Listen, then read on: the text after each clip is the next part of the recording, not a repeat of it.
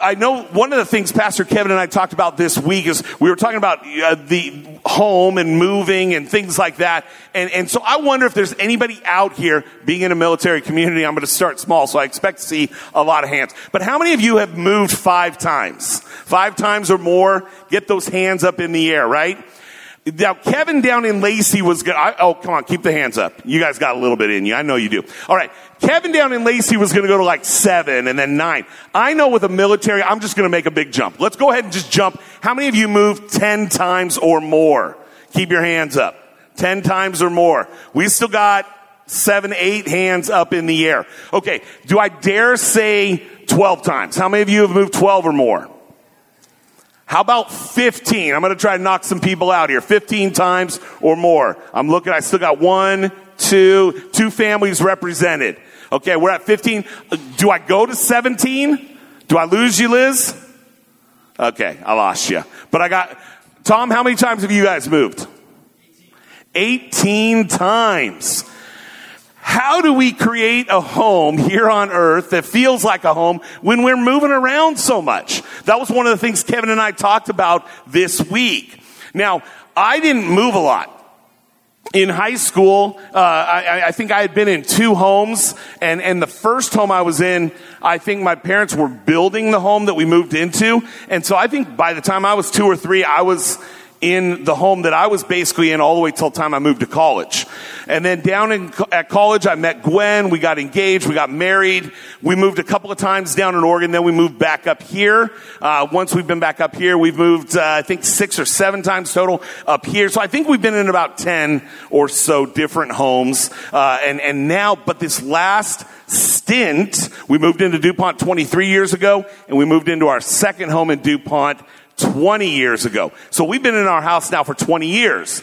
And, and it, it does feel like home because we move in and, and we make it our own and we decorate and, and we, we, we hide stuff deeper into closets because you get new stuff. Um, and, and it just gets buried and all of a sudden you go looking for something, you can't find it and you go, man, we need to, we need to purge. We need to get stuff out of here. Um, but it becomes home and it feels like home and, and, and, that sort of thing. And, and moves though, for the military families that are here, I know that they, they can be really tough on kids. You know, some of you have moved, uh, and, and the kids have to change schools, and that can be hard on kids. It's, it's hard on, on the moms. You know, a lot of times the moms get groups of women that they love hanging out with, and then when they move, all of a sudden they're gone. Dads, though, too, I don't want to downplay it. Um, and I know it's not always just the dads that are the military, so we, we appreciate the service for both men and women. But a lot of times the men are like focusing on their jobs. It might be tough, might be new, com- uh, you know, new commanders, new leaders, but you, you got, you got kind of that in front of you. But you're still leaving behind your home, you're leaving behind your friends. Uh, it's probably even hard on the pets, moving them around. And yet, what I've heard over and over is, is home is where the, heart is, right? And for, for people that move a lot, that's something you got to really focus in on and, and make your, your home where the heart is, not so much the physical building because you're moving all the time. And so you can get to the next place and set up relatively quickly because home is where the heart is. And, and today I want to challenge you on that. I believe that. I, am not here to say that that's not a good thought process or quote, but I want to challenge you what we're going to be looking at today, uh, to kind of tweak that just a little bit and say, make home where the Lord is. Make home where the Lord is. We're, we're looking at 1st and 2nd Samuel and we're going to see lessons from leaders. We're going to see both where the leadership has failed and where you can do better. And also in their successes, we're going to see how we need to lead or live our lives and, and lead, right? In our own homes and in our work and all those things like that. So we're going to learn these lessons from leaders throughout 1st and 2nd Samuel. And, and, when we go home from here on a Sunday morning, my challenge is going to be that we want to be people who lead throughout the week, our home, our spouses, and in our workplaces with the Lord still in the front and center of our mind. We come to church, it's easy to worship, it's easy to, to, to enjoy the people who are around you, and then a lot of us go home and we just kind of put that in the back seat. We make it through the week however we can, and then we come back to church the next Sunday. And my challenge this morning is to, is to keep the Lord at the forefront of your mind and, and make your home where the Lord is. The writer here uses uh, some chiastic structure, uh, and we're going to highlight that just briefly, really quickly as we go into this section. And he's going to do that to contrast the two families. Last week we earned, or we learned a lot about Samuel his family, how they had prayed for him, and then, uh, of, of, course, once he was born and weaned, he was brought to the temple. So we see Samuel and that family. That's who we looked at last week. But we, we kind of got a little bit of a glimpse of Eli and his sons, the priest that was there and his sons. And so we're going to compare two different families. So up here on the screen, we see a comparison. Whoa, Vanessa, I almost knocked over your your uh, lyrics there. Sorry about that. We see a comparison of the two families in this ABAB structure. We see first Samuel ministers, and then we see that Eli and his sons, who should have been ministering, they don't minister. Then we're going to pop over and we're going to see Samuel finds favor with the people. Right? And, and yet you see right there in the same story that Eli's house is criticized by the people. Then we're going to see uh, this concept, this idea of a new priest that will serve forever. And then at the end of the story here, we're going to see Eli's house will end. And, and that's not the way it should have been. Eli's family and, and the continuation of that should have continued to serve the Lord for the Israelites. And then at the end, we'll see it end where it began, which was Samuel ministering. And so my, my challenge today for you guys is to make our home where the Lord is. So let's look back to uh, the the last verse we covered last week. That's where we're gonna we're gonna start here, and uh, and then we'll we'll make our way through this chat the rest of this chapter. Starting in verse eleven, then Elkanah went home to Ramah, and the boy was ministering to the Lord in the presence of Eli the priest.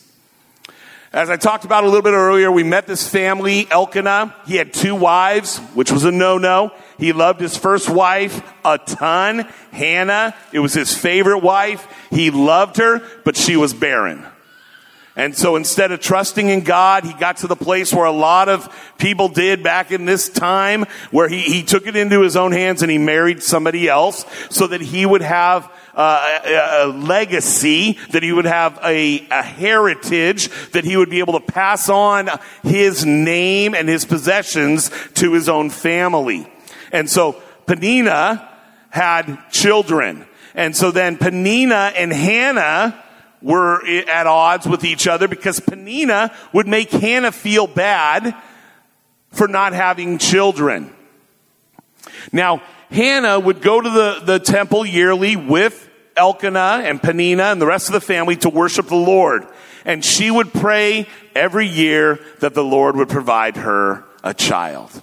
That the Lord would provide her a son. And she promised God that if he did so, that she would give him up for service to the Lord for his entire life. If you allow me to have a son, I will give him up to service to you in the temple. And she had just delivered a very young boy to Eli the priest to minister in God's service. That's where we find ourselves here in verse 11.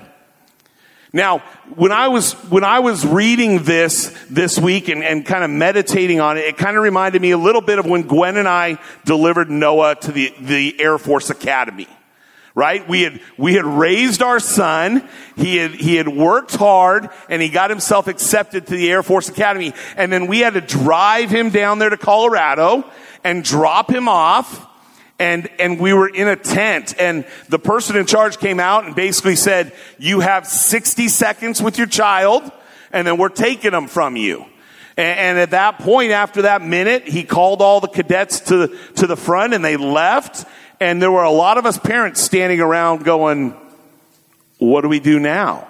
Like it didn't matter what we had heard or what we had read. There was nothing that prepared us for that. Our child was gone, right? And no cell phones. I know in a day and age where we can, I can tell you right now where, you know, my kids are and all those kind of things. I, to have no connection to him during those first few months while they went through boot camp and all their training and, and after 45 days he was able to, to FaceTime us. They got their phone backs for, for a, a one day, uh, and then they, then they went back silent again. And for us to not have that connection to our son was crazy right? But, but the technology's there and, and it only lasted for a while and then he got into school and we were able to, to talk to him. But here, they were dropping off their son at the, at a very young age. Noah was 18. He was a young man ready to go. And, and, yet Samuel was only three, maybe four years old, and he was being dropped off at the temple, not the temple in their town, but the temple that they traveled to to worship at. And, and they, they dropped off their son, but we know last week from Hannah's, her prayer and her testimony, she was a woman of prayer. And I know that even at three and four, she was raising her son Samuel to serve the Lord, to know the Lord. And we're going to see that. It's going to be apparent throughout this story.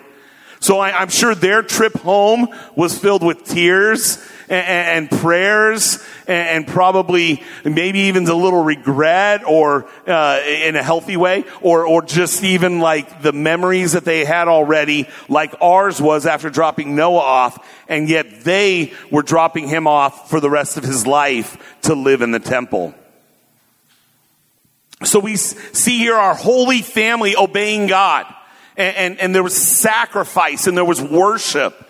And, and Samuel had learned from that even at a young age. And look what it says here in verse 11. It says that Samuel ministers to the Lord in the presence of Eli the priest.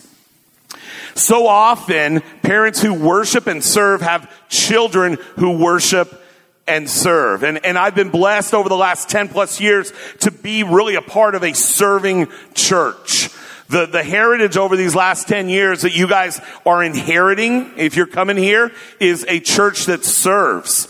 And, and some of that is easy. Sunday morning, we gotta set this place up. Right? So there are people that show up here on Sunday morning and set up. And then afterwards, we tear it down. We got to tear the whole place down and pack it into the trailer and drive it back, right? So there's, there's a serving opportunity that's, is a physical, tangible way to serve. But then there's also Sunday school right? And, and, and, and a lot of you have helped out in children's ministry.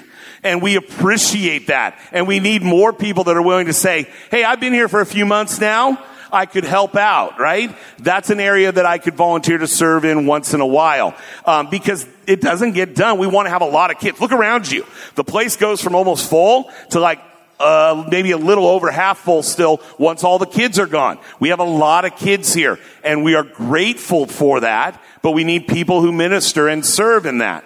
And then there's other ways to serve. The hospitality, greeting, security, all the things that go on behind the scenes. And, and so there's opportunities to serve. And every time we've had to make a plea for help, which might be coming in the next few weeks as we continue to grow. But if a plea like that comes, we are always just blessed by the amount of people that say, yeah, I could step up and do something to help out. And we appreciate that. And, and, and, so often I see these parents who come and worship and serve with their children. I've seen then 10 years ago, right? Some of these kids who were in middle school and high school are still now today serving. They're, they're going to church through college, their college years. They're serving on campuses and, and, then they're leaving there and some of them have been getting married and, and they're taking their kids to church or their new families, kids, spouses. They're going to church. They're serving. They're looking for opportunity. They saw their parents serve. They saw their parents worship and that was passed down. I love standing in the back worshiping uh, on Sunday mornings and seeing you guys worship with your children. That is a blessing to me.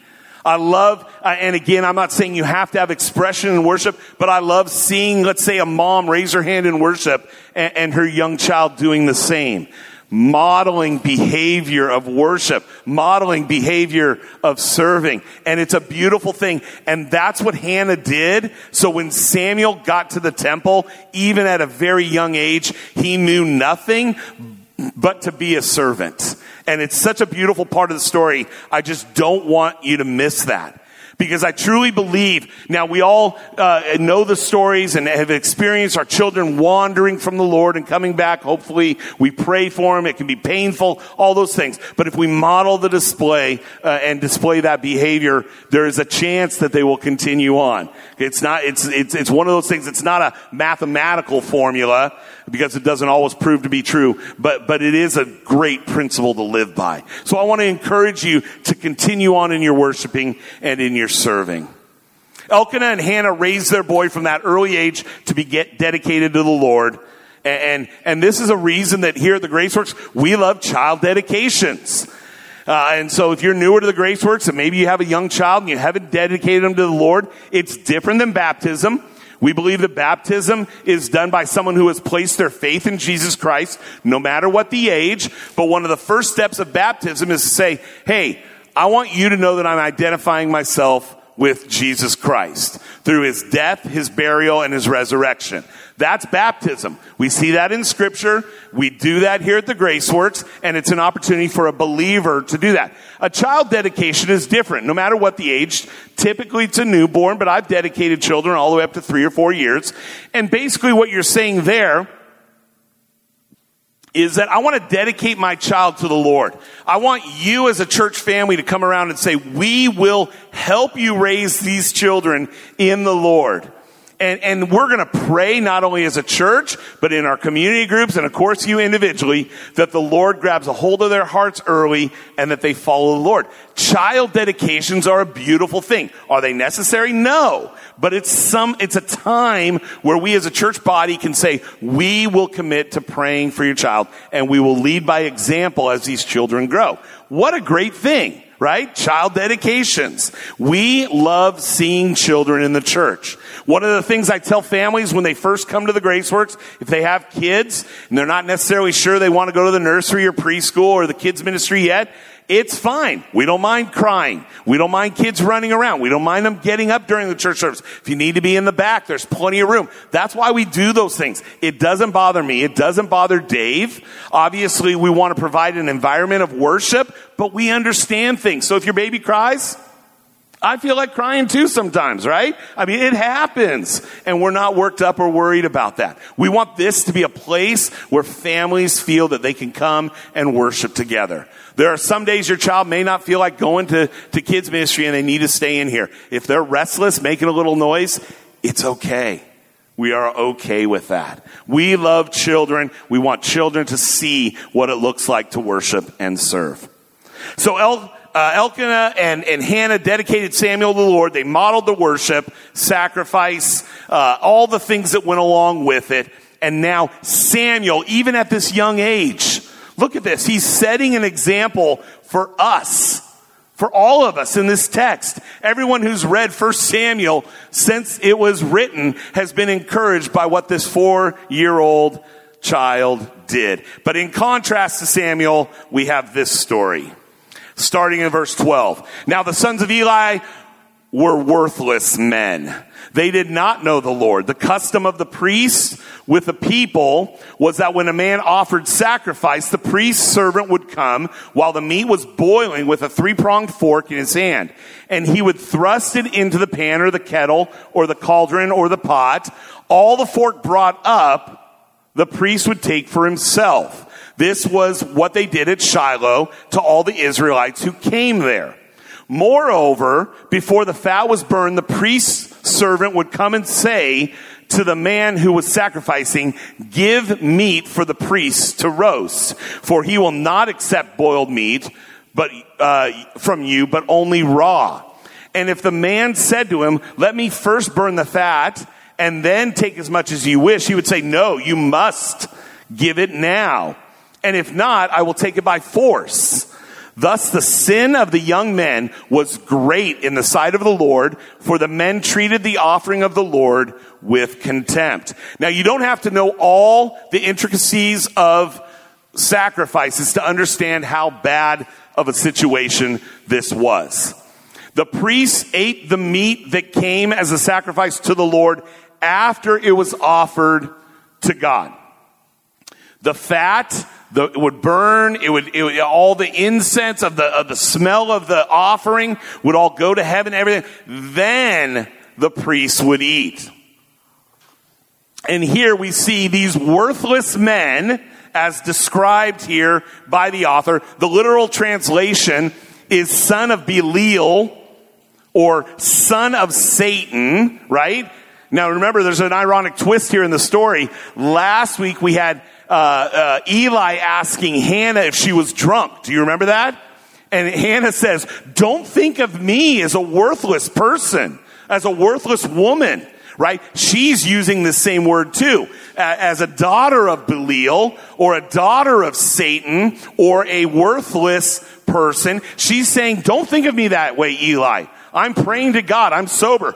She said, I haven't even had a drink today. Right? I mean, that's what she said. And here we see the author comparing these sons to what the concern was of Hannah. So Hannah wasn't worthless, and here we see that these sons were. I think the most damning evidence here is the second thing in that sentence up there. It, it, said they did not know the Lord. So here we had two sons who were priests under Eli and they did not know the Lord. One of Jesus' most chilling prophecies is found in Matthew 7. If you're taking notes, just jot down Matthew 7. I'm going to read a couple of verses here, um, but you could go check it out later this week. In, in Matthew 7, Jesus is talking about the judgment at the great white throne.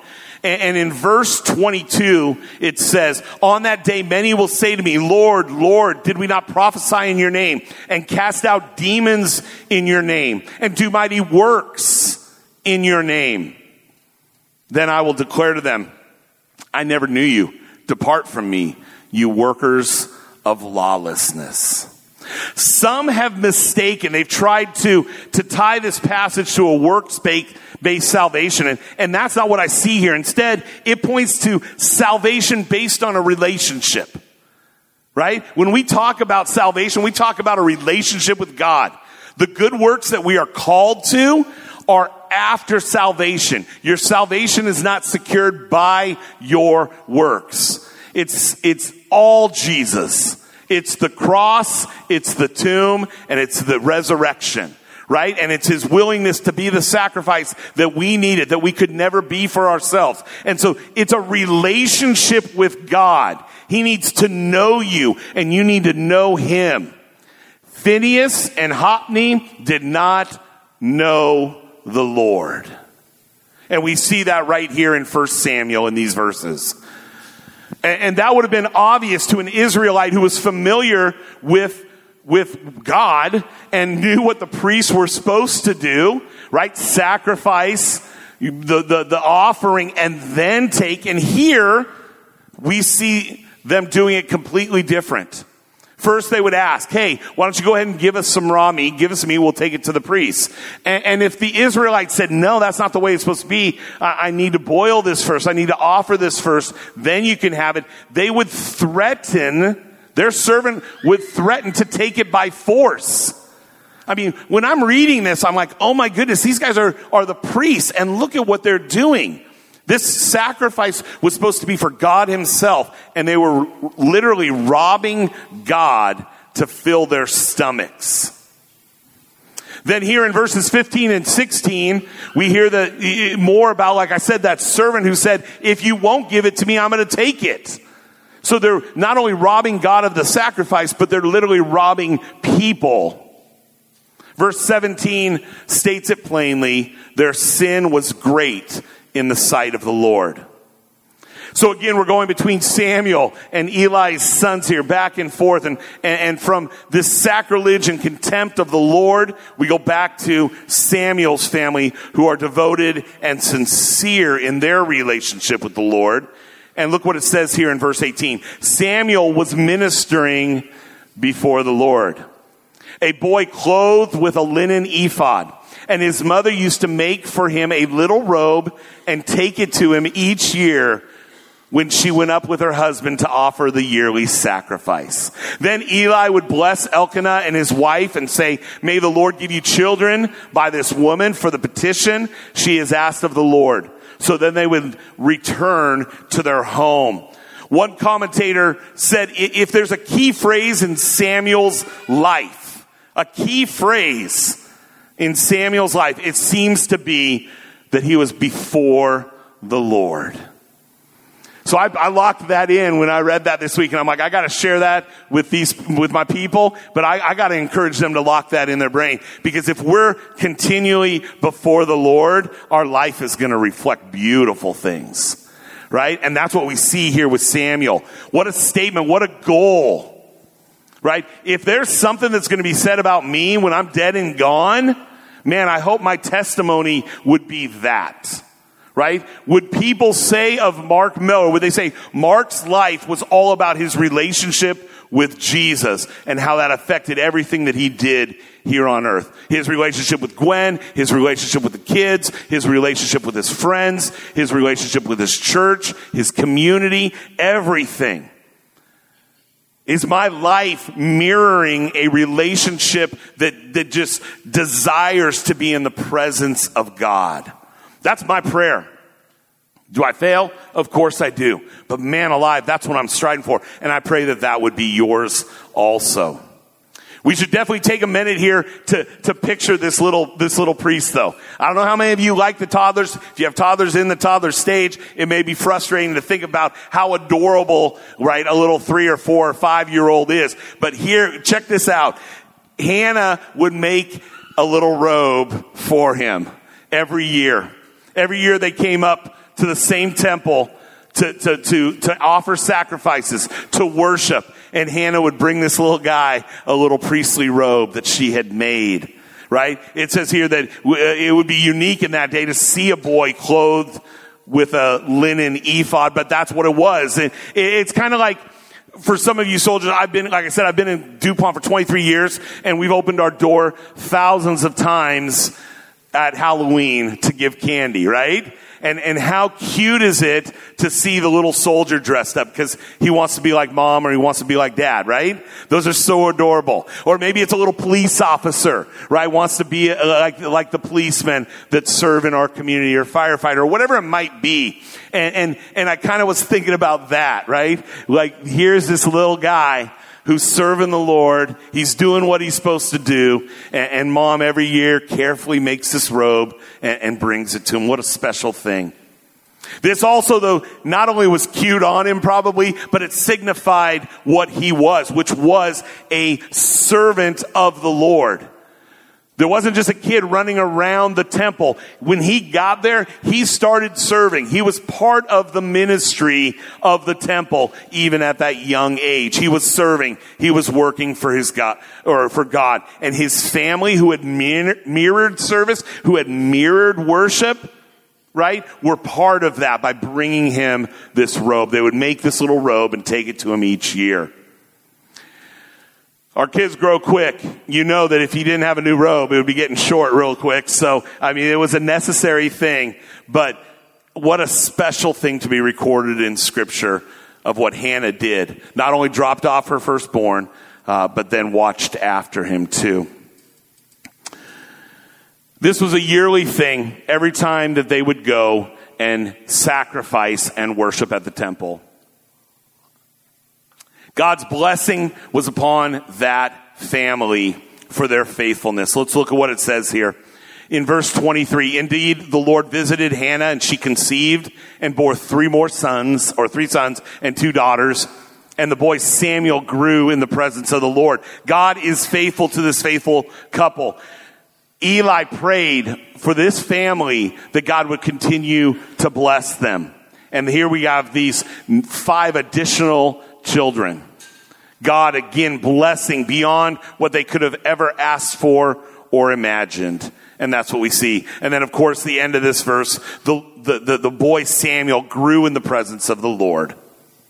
He grew in the presence of the Lord. He was growing physically. Mom was bringing rope, but he was also growing in the knowledge of his God. He was getting closer to God, his heavenly father. And even though he was apart from his parents, what they had instilled in him at a young age continued to grow. And we see God's grace and his faithfulness to this family. We see that through what Samuel was able to accomplish, but also the rest of the growth in the family, the, the children that they gave them. Now, maybe you feel like you've messed up in many ways raising your kids, right? Again, we're not saying that Hannah and Elkanah were perfect, but, but they were striving. Maybe you feel like you've missed out on your opportunities to raise your kids in the presence of the Lord. Maybe they're already grown and gone, or they're at the age where it's harder to get them to come to church. Well, God isn't done with you yet. You can still have an impact on your growing and young adult kids. You can have a godly impact on your grandkids. You can mentor or teach or train up children here in the church to love Jesus. Maybe you're here today and you're like, I'm not married. You know, I don't have kids. I, I, you have an opportunity to invest in that next generation here at the church. Don't spend your time living in regret of wasted years. Ask God what He wants from you even today, starting now for the years ahead of you, as long as you're here. And He'll let you know. Verse 23 Now Eli was very old and he kept hearing all that his sons were doing to all of Israel and how they lay with the women who were serving at the entrance of the tent of meeting. And he said to them, why do you do such things? For I hear of your evil dealings from all these people. No, my sons, it's, it's, it's no good report that I hear the people of the Lord spreading abroad. If someone sins against a man, God will mediate for him. But if someone sins against the Lord, who can intercede for them? Now we see here that Eli is getting old and, and, and, and that's just part of the story and, and the, the aging of him.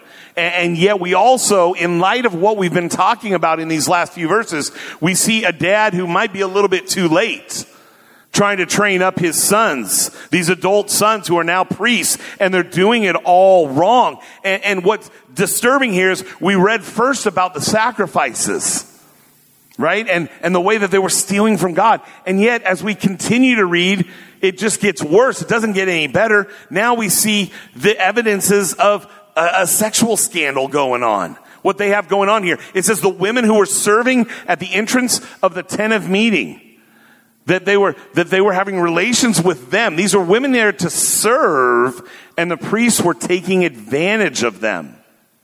So they were defiling women who were supposed to be serving God. And we know that this was adultery for at least one of the sons because I think it was Hophni, we know is married later in, in chapter 4 verse 19. We know that he's married, right? So we have adultery, we have, we have abuse of their authority of who they were over these women who were serving, and then that they flaunted their sin. Everybody knew about it. When I read that the first time this week, I mean, I've read the, the book before, but this week when I was reading that, it just jumped out to me how Eli is so concerned because all of the people are talking about it. This wasn't something they were trying to hide. They were abusing their situation. And, and with those facts there, we see kind of in verse 25, it pictures a, a courtroom setting. And what Eli says is if somebody sins against man, God will mediate for him. In other words, what God has laid out as laws will come into play if one man has a transgression against another, right? And God will mediate and we can take care of those things, right? They had judges in those days and the priests. Uh, there was no king yet, but this is the way things were taken care of. But he, then look what he says ne- next though. He says to them, but what if someone sins against the Lord? There's nobody who can intercede for that. Hophni and Phinehas, what you're doing is incredibly sinful. What are we supposed to do about that?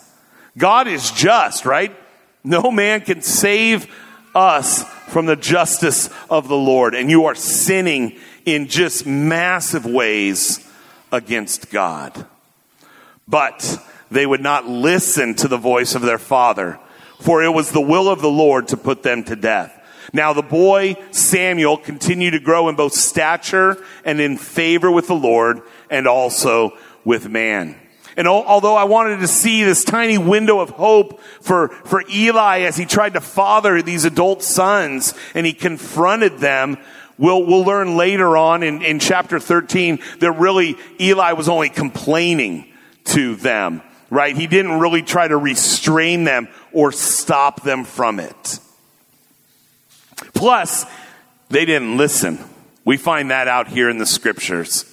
Like so many others, they had hardened their own hearts for so long. So God is determined to judge them. And justice is one of God's many characteristics that we know about. And he always judges fairly. So at this point, it is his will to put them to death. We see that there in verse 24. Contrast that with Samuel in verse 26 faithful Samuel. He's not only growing in stature, but he's also growing in favor with the Lord and also with man. So here we have these priests who, the, the people, the children of Israel, the people that are around them know what they're doing, that they're stealing sacrifices, that they're having these unlawful sexual relations with women. And, and yet Samuel is growing in favor with not only the Lord, but also with man. So we see a godly reputation contrasted with this sinful reputation. The last verses we're going to read here is a prophecy uh, from an unknown man of God against Eli's entire family. So we're going to read through it and then we'll kind of take a look at that at the end. Starting in verse 27. And there came a man of God to Eli and said to him, Thus says the Lord, did I indeed reveal myself to the house of your father when they were in Egypt, subject to the house of Pharaoh? Did I choose him out of all the tribes of Israel to be my priest, to go up to my altar, to burn incense, to wear an ephod before me? I gave to that your house of your father all my offerings by fire from the people of Israel. Why then do you scorn my sacrifices and my offerings that I commanded for my dwelling and honor your sons above me by fattening yourselves on the choicest parts of every offering of my people Israel. Therefore the Lord, the God of Israel declares, I promise that your house and that the house of your father should go in and out before me forever.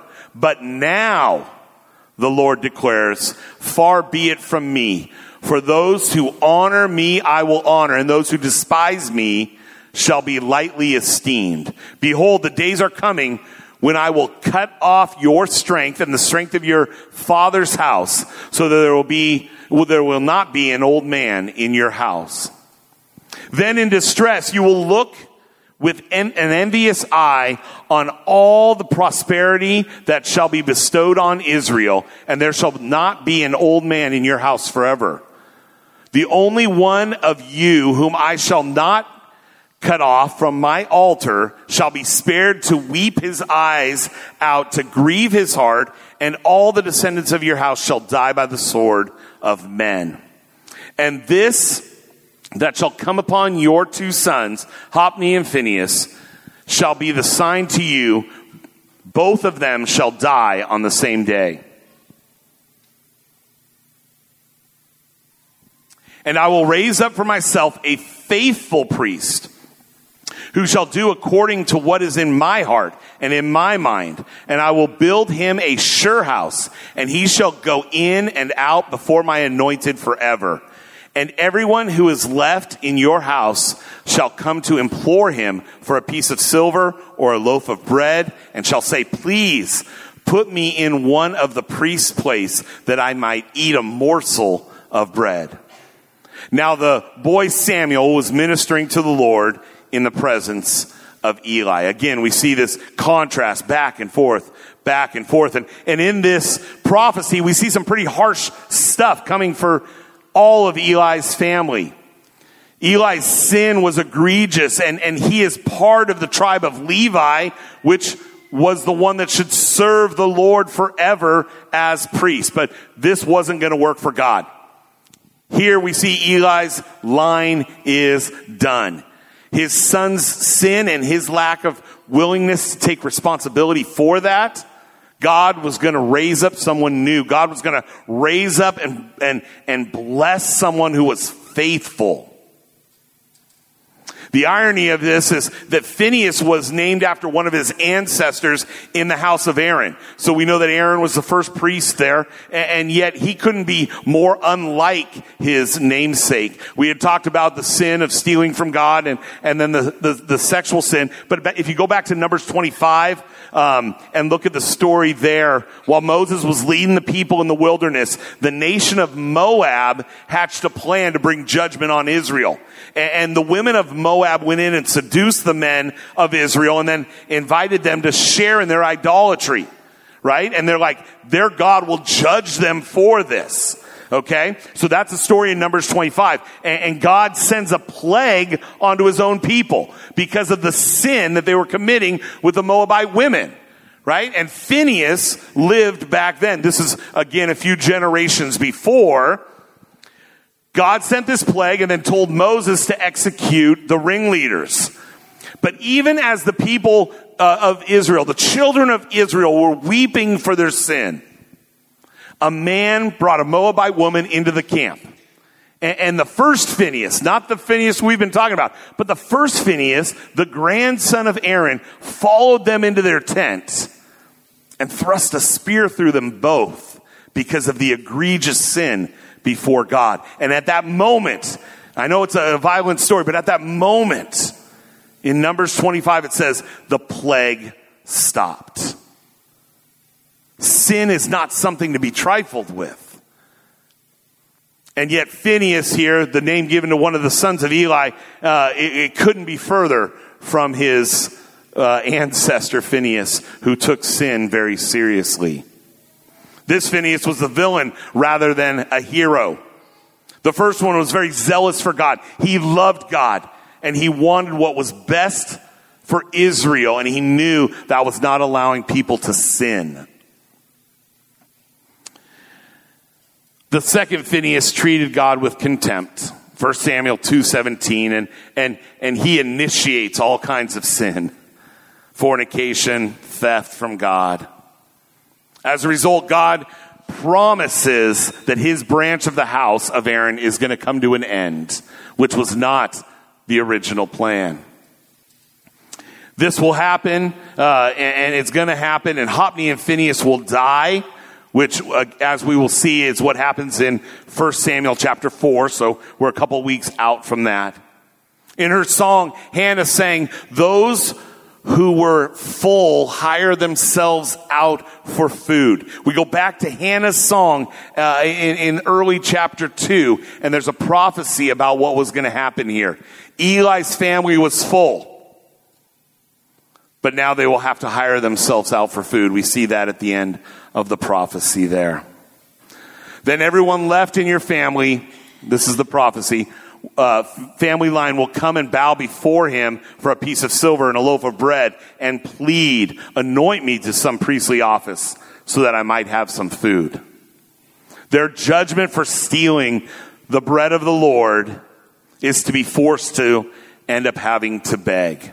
So we see God's judgment coming to this family contrasted with Samuel and his continuing to live for the Lord. Make your home where the Lord is. Like Hannah, raise your children in a place where they know God and that they desire to follow God and serve God and worship God. And things will go well for you. We can be those sorts of parents. We can raise our kids in the Lord. We can raise them to honor God, to worship God, to serve God, and they need to see that in our example. So make your home where the Lord is.